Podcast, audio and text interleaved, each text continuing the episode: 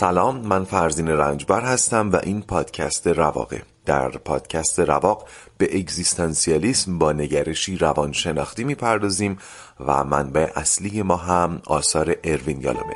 در سری اول این پادکست سراغ کتاب رواندرمانی اگزیستانسیال میریم.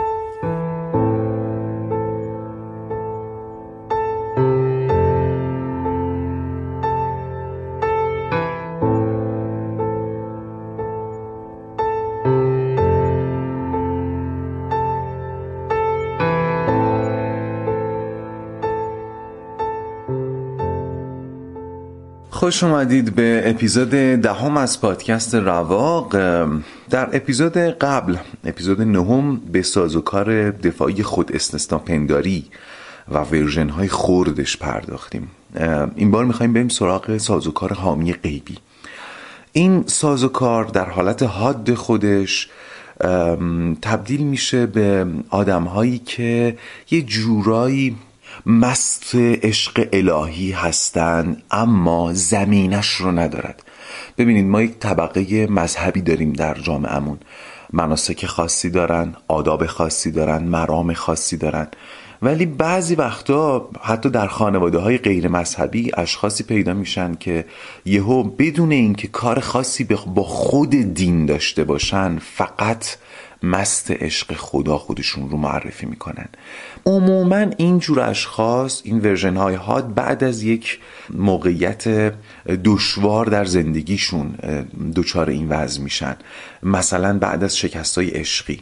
من های زیادی رو در زمان دانشجویی میشناختم که وقتی که یک شکست عشقی بد خوردن روی وردن به عشق خدا و بعدش همه چیز رو وانهادن عشق زمینی رو وانهادن خوشی های زندگی رو وانهادن و در اون حال هوای عشق و عاشقی با خدا تسکین پیدا می‌کرد این حالت حادشه. اینا میگم بخش زیادی از تاریخ عرفان در تمام دنیا هم ماجراش همین بوده. یعنی نگرشی قلبی و احساسی به دین که در اون از دین فقط وجه رحمانی خدا رو پررنگ می‌کنن. این افراد احتمالا از ادعیه تو زندگیشون زیاد استفاده می‌کنن. نظری دادن به هر حال میشه یه جوری به این امور به این سازوکار ربطش داد و خلاصه واگذاری امور به حامی غیبی. کسانی که خود استثناء پنداری دارن کمتر دچار این انفعالن این واگذاری امور. گفتم اصلا خود استثناء پندارا از بیرون آدم های موفق تر و قابل احترام تری به نظر میان. ولی اینم باز تاکید کردم. تا زمانی که موفقیت راهی برای غلبه بر ترس های وجودی باشه نمی‌تونه ما رو به زندگی اصیل رهنمون بشه. بذارین راحتتون کنم. تنها یک ارزش وجود داره. اون هم اصیل زیستنه و بس. اما بریم سراغ نمودهای خورد ایمان به حامی غیبی. در این موارد اشخاص به دنبال همدلی و همدردی دیگران میگردند و برای جلب ترحم دست به کارهایی می‌زنن که از نظر روانشناختی روان نجندی محسوب میشه. بذارید شما رو با لنا آشنا کنم. لنا که داوطلب شرکت در گروه های درمانی یالون بود دختری سی ساله که در کودکی به ترتیب پدر و مادرش رو از دست داده و پدر بزرگ و مادر بزرگش اون رو بزرگ کردن. تا اینجا فهمیدیم که خب لنا مستعد روان نجندیه چون با مرگ گلاویز بوده. من این توضیح رو بدم. علاوه بر اینکه لنا پدر مادرش رو از دست داده با اشخاصی بزرگ شده که با مرگ فاصله کمتری دارن. ما با پدر مادرمون بزرگ میشیم پدر مادر ما با مرگ فاصله ای دارن.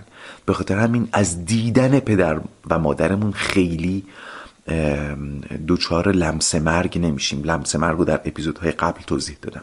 اصلا پیر شدن پدر و مادر ما در ما استراب مرگ رو تشدید می‌کنه. چرا؟ برای اینکه برای ما نوعی از لمس مرگ محسوب میشه. نوع خوردی از لمس مرگ.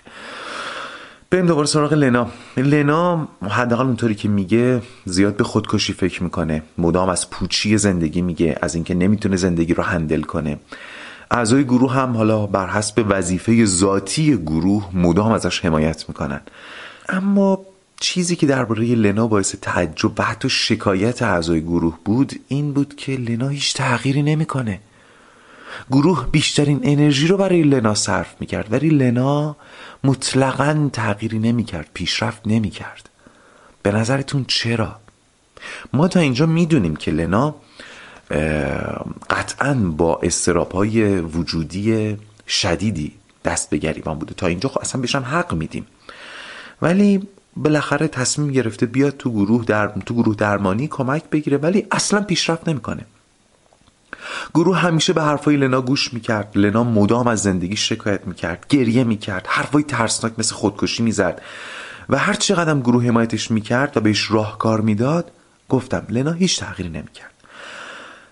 اونطوری که از صحبتهای لنا برمیومد زندگیش هیچ نقطه سفید و روشنی نداشت. تیرگی مطلق و این اعضای گروه رو به شدت نگران می‌کرد. ماجرا همینطور ادامه پیدا می‌کنه تا یه روز لنا با پای گشت گرفته میاد. جلسه.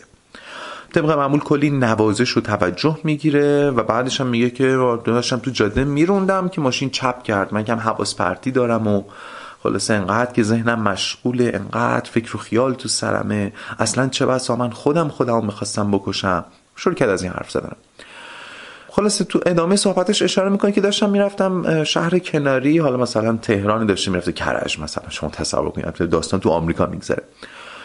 بعد همین موقع یالوم گوشش زنگ می‌زنه. داشته می‌رفت شهر کناری؟ چرا می‌پرسه چرا؟ میگه داشتم رفتم دوستمو ببینم. یالوم بیشتر متعجب میشه دوستت؟ مگه تو دوستم داری؟ اونم دوستی که به خاطر 150 کیلومتر رانندگی کنی بری ببینیش. والا اصلا هم چیزی به ما نگفته بودی. به حال داشتن یک رابطه دوستی عمیق این شکلی چیز ارزشمندیه. حالا دوست دختر یا پسره؟ بله کاشف عمل دوست پسره. اصلا تریپ ازدواجن با هم. بذارین دوباره از شما بپرسم. تشکیل یک رابطه جدی با یک پارتنر قطعا یک پیشرفت در زندگی شخص مثل لناست لنا چرا پیشرفتش رو با گروه در میون نمیگذاشت؟ فکر کنید. چون چون اگر گروه می‌فهمید لنا داره پیشرفت می‌کنه حمایتش کمتر و کمتر می‌شد. پیشرفت برای لنا یعنی از دست دادن نوازش. نوازش بیرونی یعنی نوازش از بیرون در ما بدل میشه به وجود حامی غیبی. یعنی اونو ارضا می‌کنه جایگزین اون میشه. یادتونه به نمودار زندگی اشاره کردم؟ اینجا رو خوب گوش کنین. در ساز و کار دفاعی خود استثنا پنداری گفتم چی؟ شخص با سعودی نگه داشتن نمودار زندگیش یعنی با پیشرفت هر روز و هر روز تلاش می‌کنه پایان رو انکار کنه.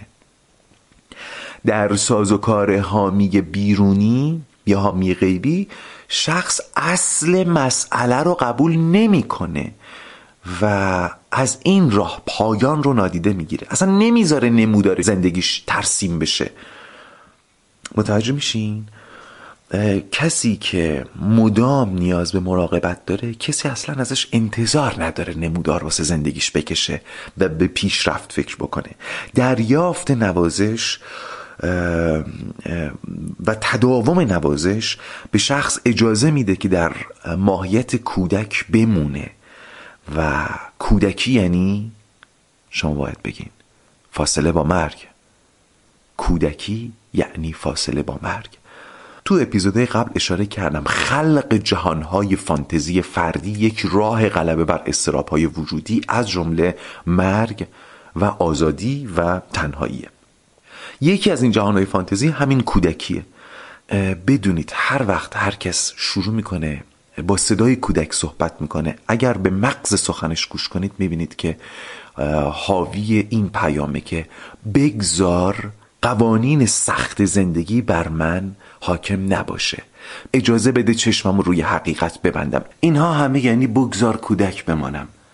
جهان فانتزی کودکی من رو خراب نکن. این سازوکاری که توضیح دادم سازوکاری که لنا پیش گرفته یعنی جلب نوازش از بیرون برای جایگزینی اون با حامی غیبی و کودکی کردن و از راه کودکی کردن مانع ترسیم نمودار زندگی شدن سازوکاریه که از راه سلب آزادی یکی دیگه از ترسای اگزیستانسیال رو هم تسکین میده. پس شد هم مرگ هم آزادی. خیلی خب یه فاصله بگیریم.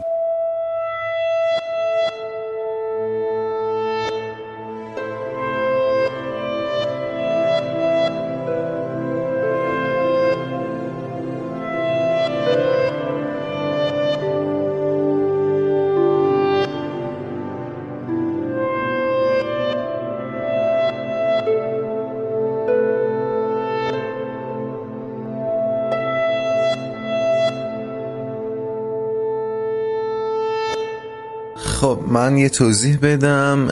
قسمت قبلی که شنیدین با یه سیستم صوتی جدید من ضبط کردم ولی خب با اینکه گرونتر میکروفونش حتی هنوز قلقش هستم نیومده. خودم فعلا از کیفیتش راضی نبودم. دوباره برگشتم به سیستم قبلی. اگر تفاوتی در رنگ صدا متوجه میشین به خاطر اینه. خب بریم سراغ ادامه بحثمون. کسانی که مدام در حال درد دل کردن و گلایی هستن عموما دارای سازوکار دفاعی حامی بیرونی هن. حامی بیرونی هم که گفتم ورژن خورده حامی غیبیه.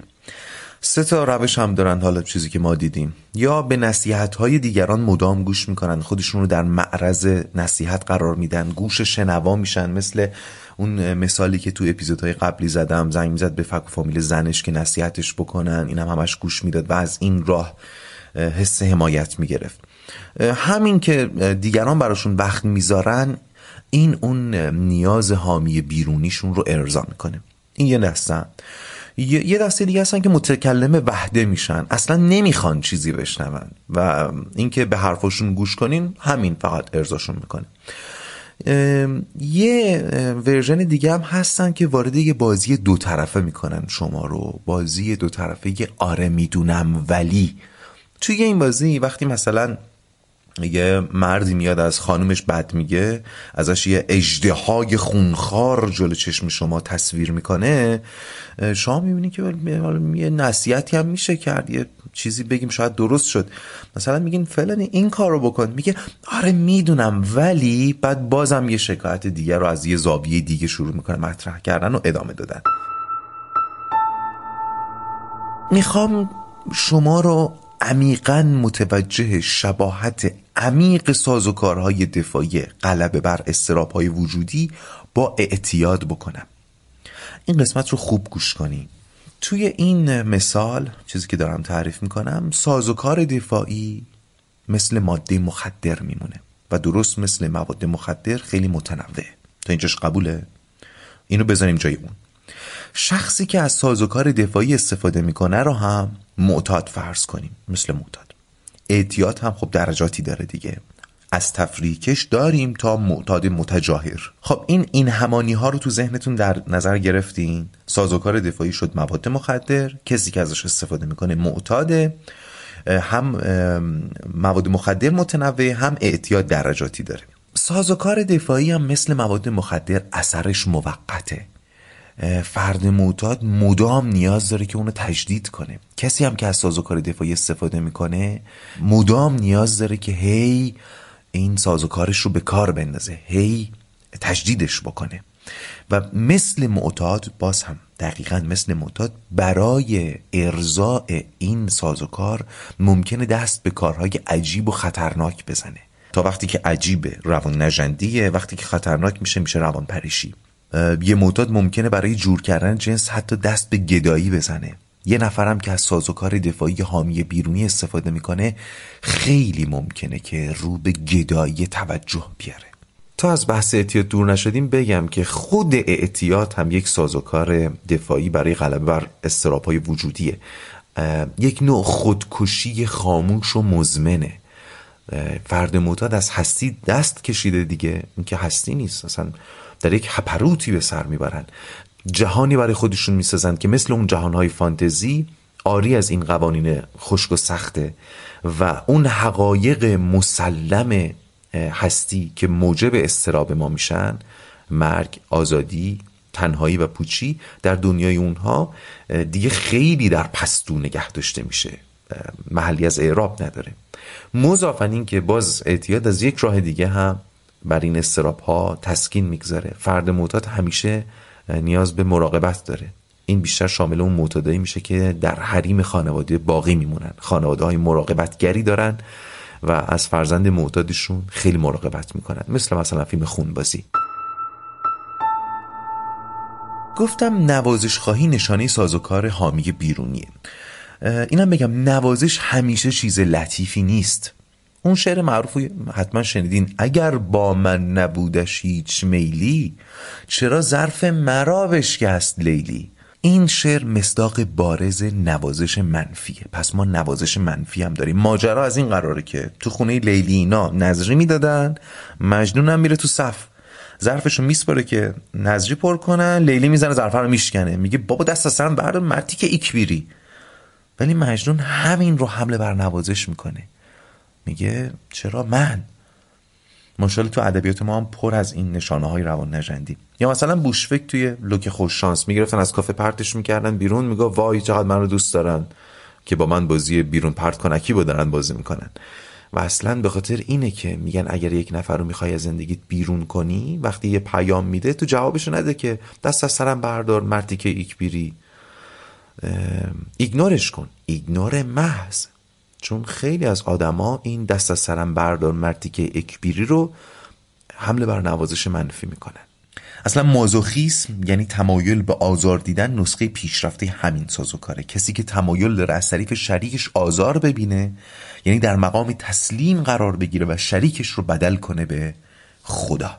سربسته بگم اگر این آزار طلبی در حد یک فیتیش باشه عیبی نداره. ولی زنان و مردان زیادی هستند که در ازدواج با یک همسر دامیننت یا قالب یا سلطجو جالبه بدونین سلیته یا سلیت یا حالا ما سلیته رو داریم ولی سلیت رو نداریم. مثل مثلا ناشزه که مال زنای بنده خدا رو داریم مال مرد ناشز نداریم مال مردا.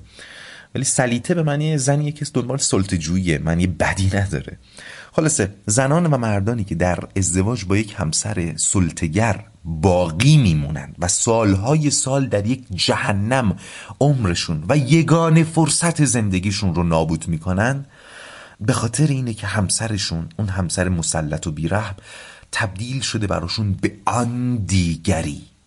آن دیگری رو تو ذهنتون داشته باشید. در نظر داشته باشید برای خیلی های ما یک آن دیگری در زندگی تعریف میشه که او رو بدل کردیم به خدا در زندگیمون. بخش زیادی از فانتزی های ازدواج هم هلوهاش همین سازوکار دفاعی میچرخه. ازدواج یک قرارداده که وجود آن دیگری رو تضمین می‌کنه.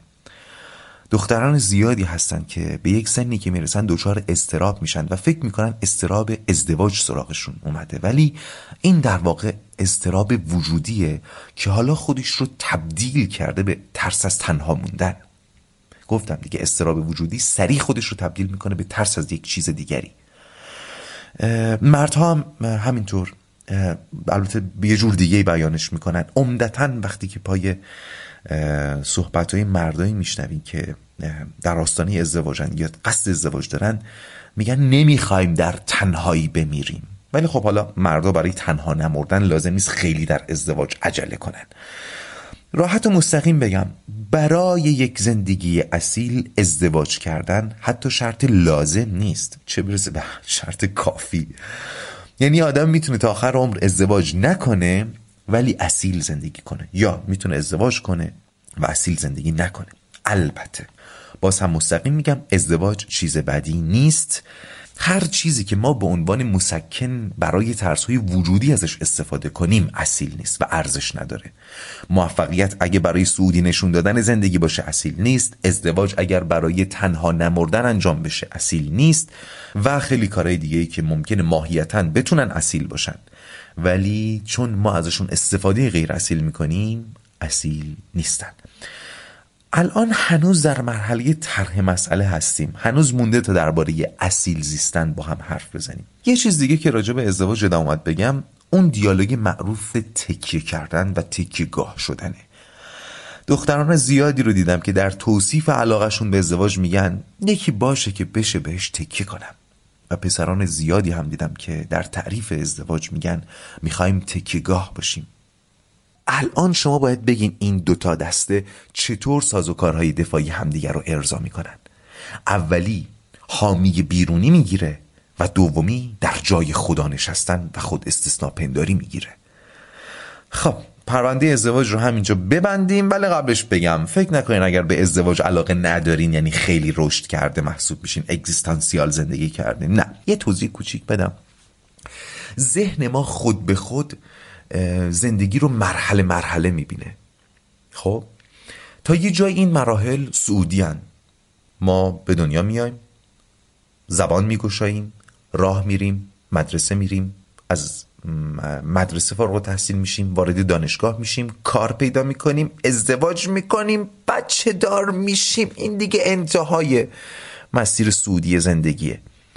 بعدش خود به خود بهش که نگاه کنیم نزولی میشه دیگه. بچه ها بزرگ میشن. ما باید دنبال کاربار بچه ها باشیم ما اینا رو بزرگ کنیم رتق و فتقشون کنیم. کم کم موامون سفید میشه بچه ها ولمون می‌کنن میرن. بازنشست میشیم از کار افتاده میشیم خونه نشین میشیم. اینه دیگه. ساز و کار جلوگیری از ترسیم نمودار زندگی یک جای میانه های بخش سعودی دیگه از ترسیم نمودار زندگی جلوگیری می‌کنه. ازدواج نکردن هم همینطوره. حتی زوجهایی که ازدواج کردن ولی بچه دار شدن رو عقب میندازن میشه یه جوری اینجوری توجیهش کرد. چی میگن؟ می‌خوایم با هم باشیم. هر روز می‌خوایم جوونی کنیم. ببینید می‌خوایم جوونی کنیم. تبدیل شدن به پدر و مادر تقریبا میشه اون گفت اون نقطه مماس اون بالای نمودار زندگیه.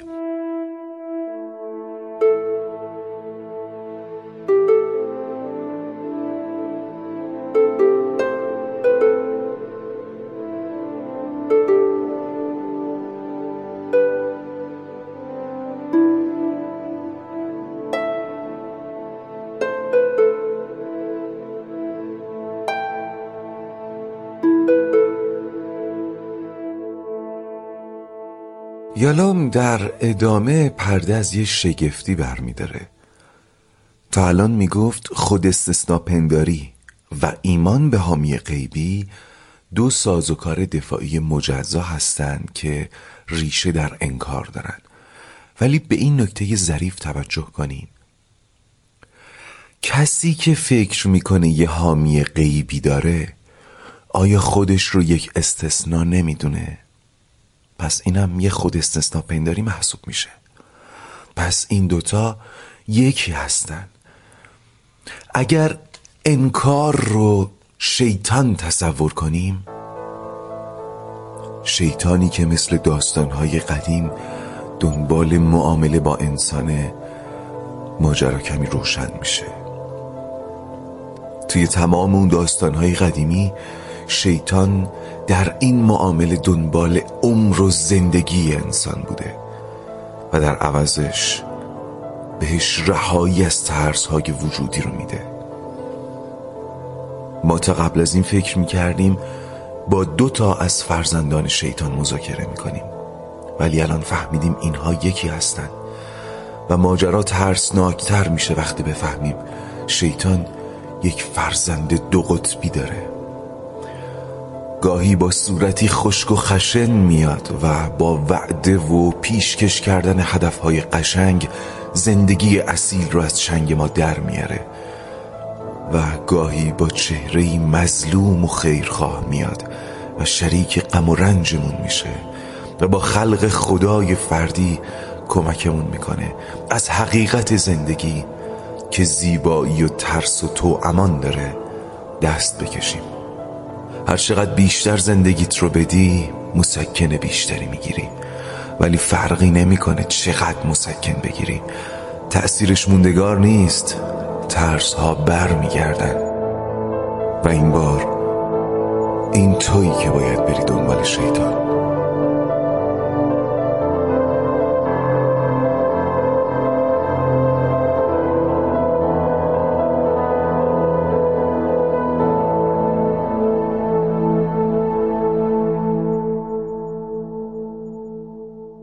تونستم به ترسونمتون بریم سراغ ادامه مطلب. یالام در ادامه به تقابل این دو چهره در وجود ما اشاره می‌کنه. یکم پیچیده از گوش کنین.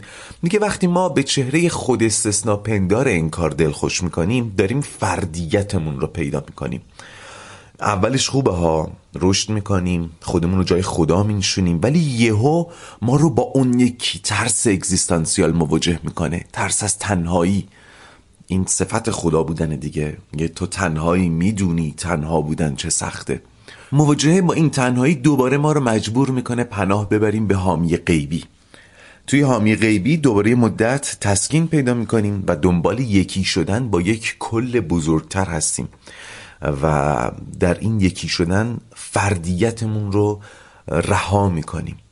این مفهوم رو در عرفان بهش برمیخوریم دیگه وحدت وجود و یکی از کل شدن و اینها. باز وقتی در این مفهوم زیاد پیش میریم و فردیتمون رو از دست میدیم برامون یادآور حس نیستیه و دوباره مرگ رو پیش چشممون مجسم می‌کنه دوباره دچار استراب میشیم. مثالی که یالام در کتاب میاره رو بهش توجه کنین. الان میام ورژن خوردش رو براتون میگم. ماجرای پسر 19 ساله رو روایت می‌کنه که خیلی با خانوادهش درگیره. بچه چی میگه؟ میگه که آقا من می‌خوام مستقل بشم دیگه بزرگ شدم خانوادم نمی‌ذارن. بعد خلاصه یالوم میگه خب خانوادگی بیاید پیش من. وقتی یالوم از نزدیک با خانواده آشنا میشه متوجه میشه که پسرشون دچار همون دوگانگیه. البته خانواده هم دقیقا دچار اون دوگانگی هست که الان بهش اشاره نمی‌کنم بعدا. یعنی چی؟ از طرفی همش ادعا می‌کنه می‌خواد مستقل بشه می‌خواد فردیت پیدا بکنه یعنی اون سازوکار خود استثنا پنداری. از طرف دیگه وقتی خانواده کم کم آماده میشه که استقلالش رو به رسمیت بشناسه دست به کارهای احمقانه می‌زنه که خانواده به این نتیجه برسن هنوز برای استقلال آماده نیست. یعنی دوباره پناه می‌بره به سازوکار حامی بیرونی پناه می‌بره به جزئی از کل بودن. عضوی از خانواده بودن. یعنی کلی برای استقلال میجنگه بعد یهو تا خانوادهش میگن که خب حالا دیگه کم کم بشینیم صحبت کنیم که چیکار کنیم که تو استقلال پیدا کنی. یا مثلا پلیس در حالی که مست رو رندگی می‌کنه دستگیرش می‌کنه اینطوری. اینجا رو توجه کنین. خوب گوش کنین. اصولا کسانی که توقعاتی رو مطرح می‌کنن. یا شعارهایی رو میدن. ولی در عمل کارهایی می‌کنن که با اون توقعات و شعارها در تعارضه دچار این دوگانگی. به مثالا گوش کنین. مثلا زنی که میگه من یه انسان مدرن و امروزی هم آزادی برام مهمه براش میجنگم ولی در این حال از غیرت نشون دادن پارتنرش که در واقع سلب کننده ی آزادی دیگه خوشش میاد. لذت می‌بره ازش. یا مثلا مادری که همه جا میگه دوست دارم پسرم زودتر سر و سامون بگیره ولی در عمل انقدر به پسرش سرویس میده که پسره خیلی خیال ازدواج به سرش نمی‌زنه. یا مثلا پسری که میگه دوست دارم یک زن به عنوان مکمل در کنارم باشه در زندگیم حضور داشته باشه و وارد رابطه عاطفی میشه. ولی درست زمانی که حس می‌کنه رابطه داره وارد فاز جدی میشه یا قیبش می‌زنه. اینا رو زیاد دیدیم. خودش عقب می‌کشه. یا مثلا ورژنای ساده تر این مدیری که شعار میده من دوست دارم فضای کارمون فضای صمیمی باشه ولی درست زمانی که فضا به سمت صمیمی شدن میره کارایی می‌کنه که همه ازش میترسن. همه حساب کار دستشون میاد. مثال زیاده. من خودم الان که داشتم این بخش براتون آماده می‌کردم دیدم اینجای کتاب علامت زدم و اصلا به این درگیری این جنسی خودم اشاره کردم. پس چی شد؟ هر وقت کسی حرفی زد یا شعاری داد ولی عملش در جهت عکس اون بود یا دو تا عمل داشت که یکی در جهت پیوستگی و دیگری در جهت گسستگی بود یعنی در این دو قطبی گیر افتاده که ریشه در استراب مرگ داره. حالا یه لحظه توجه کنین. من الان چی گفتم؟ گفتم با توجه به آنچه که تا کنون گفته ایم در این ده اپیزود. اگر کسی حرفی زد ولی عملش در جهت عکس اون و تضعیف اون بود یعنی استراب وجودی داره استراب مرگ داره. برای منی که این قضیه رو از ابتدا برای شما تعریف کردم و شمایی که قصه رو از ابتدا شنیدین این نتیجه گیری معقول به نظر میاد دیگه. ولی اگر همین جملات آخر منو یه نفر خالی و ذهن بشنوه میگه مگه میشه؟ آخه این دوتا چه ربطی به هم دارن؟ این حالا ممکنه یک خلال روانی باشه. اونی که شما میگین یک چیز خیلی کلیه یک چیز خیلی درونی و ناخداگاهه باورش شاید سخت باشه براش. یعنی این همون بازی پیچیده استراب های وجودیه که از اول پادکست دارم بهتون میگم. استراب ها به سرعت لباس عوض می‌کنن و مکررن لباس عوض می‌کنن و اینقدر در زمیر ناخداگاه ما میخزن و فرو میرن و قایم میشن و چهره عوض می‌کنن که ندرتا حتی یک روانکاو چیر دست می‌تونه در کوتاه مدت مچشون رو بگیره. خیلی از رفتارهای روان نجنده ما همینطورن. همینجا تاکید کنم پادکست رواق رو باید از اول بشنوید. از روی تعداد دانلود ها من می‌فهمم بعضی ها پادکست های اول رو نشنیده اومدن سراغ پادکست های آخر. تا دیر نشده برگردید از اول بشنوید.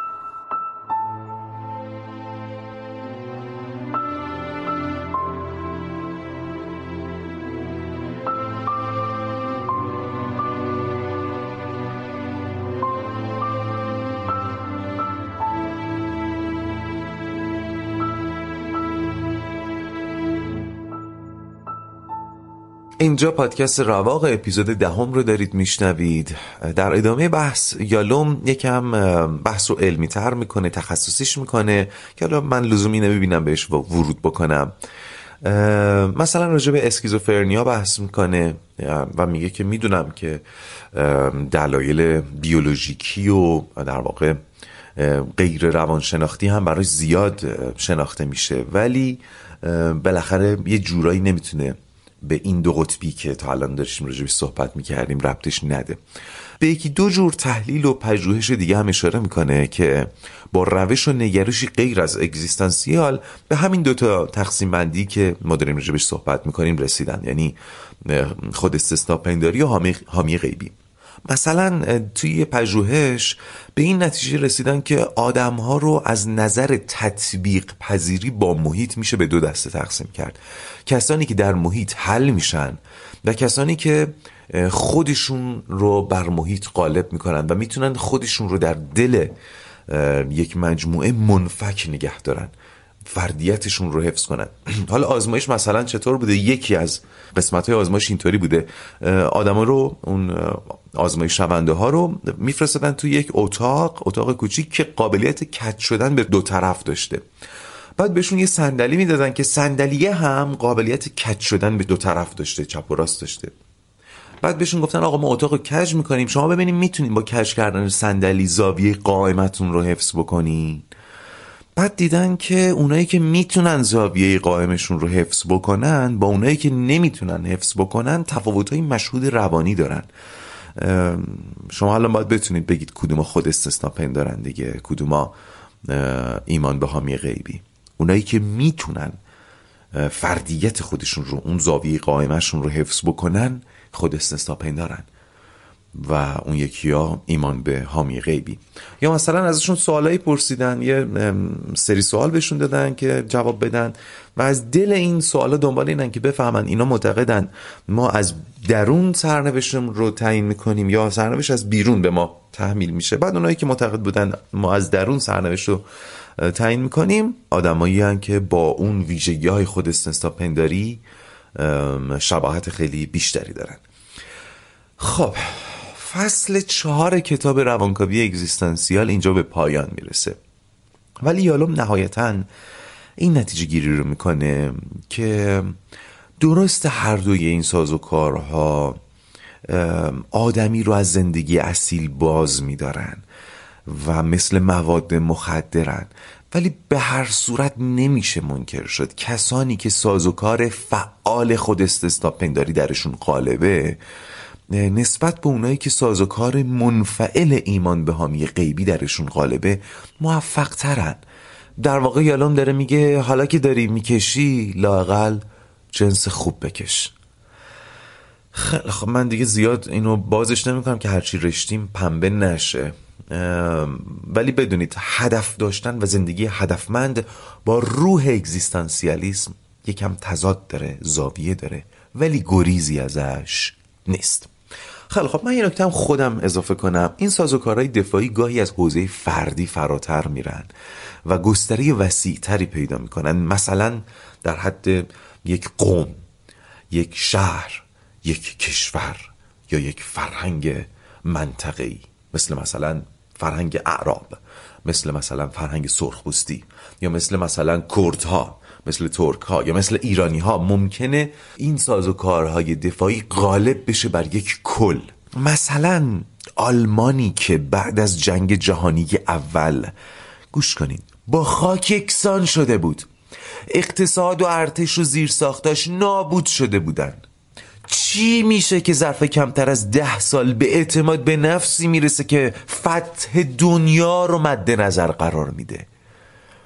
این نتیجه تکثیر وسیع و عمیق خود استثناپنداری در آلمان نبوده؟ کاری که هیتلر تونست بکنه؟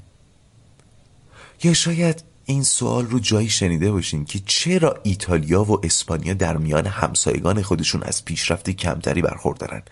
خیلی ها اینو به مذهبی تر بودن جامعه این دو کشور ربط میدن و اصولا میگن جوامع مذهبی چون باور به حامی غیبی در اونها نهادینه شده از یک انفعال عمومی رنج می‌برن که مانع پیشرفت اونها میشه. هرچند بازم میگم در نگرش اگزیستانسیال پیشرفت و رفاه معیار اصالت نیست ولی دست کم رنج رو کاهش میده. خب بذارید این پایان اپیزود دهم از پادکست رواق باشه و حالا بدرود.